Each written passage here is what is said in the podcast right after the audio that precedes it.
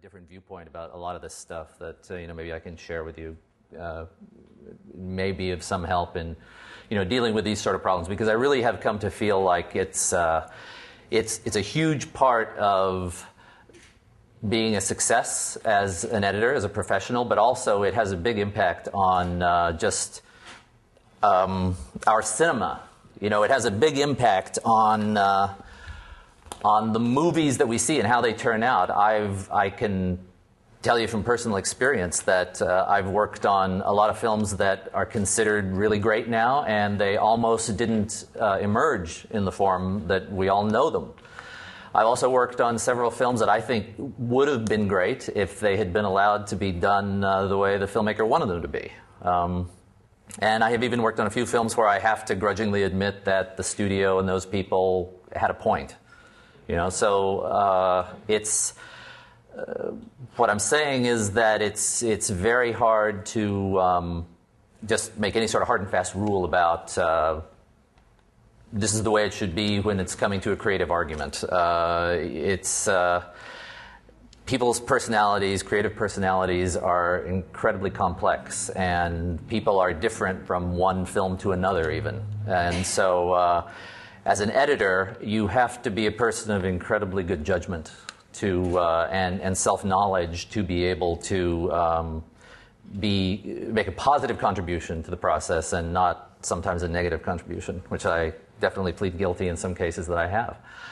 Um, I just finished uh, a few months ago working on this film, and uh, I worked on it for a solid year, and uh, they had been in post for seven months before uh, I started working on it.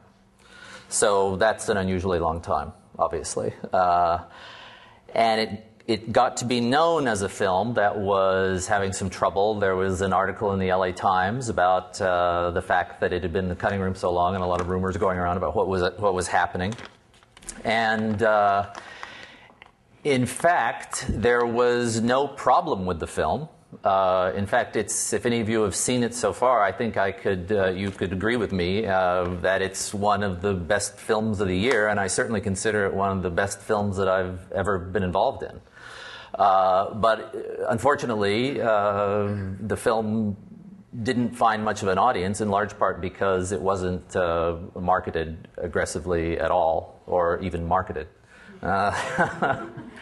And that came about as a result of the fact that uh, the politics on it were so intense that uh, the studio was basically fed up with it at the time, and they didn't like the film in the first place. They didn't really want to make the film. But having done it, they then decided they didn't want to throw good money after bad, and so the film sort of had to make its way in the world um, uh, on its own. Um, and after a pretty disastrous box office showing, particularly for a film starring Mr. Pitt, uh, it sort of, it nevertheless refused to go away and has been on quite a few Critics 10 Best lists. It's uh, won, it's got two Oscar nominations for Casey Affleck for supporting actor and for cinematography and I think it has a pretty good shot at winning at least one of those. Um, and I feel very confident that it's going to be a film that is, uh, you know, once it's seen now more widely via DVD and uh, the rest of it, that it's going to be a film that's going to be remembered and influence people in the same way that I've seen other films that I've worked on, like Drugstore Cowboy, like Buffalo 66, have that kind of an impact.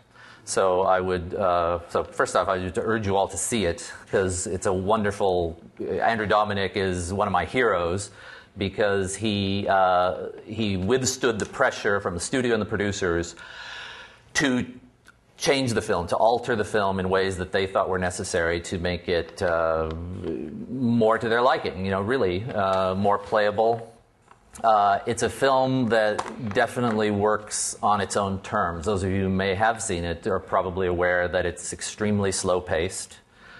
Uh, it's two and a half hours long. Uh, it, uh, it sort of shifts from one lead character to another without following a, a, partic- a standard character arc. Uh, the title gives away what happens in the main scene. Uh, Sounds great, doesn't it? uh, it? it's, it's, a, it's a film that, that one of the uh, executives at the studio during sort of the height of the contentiousness. Uh,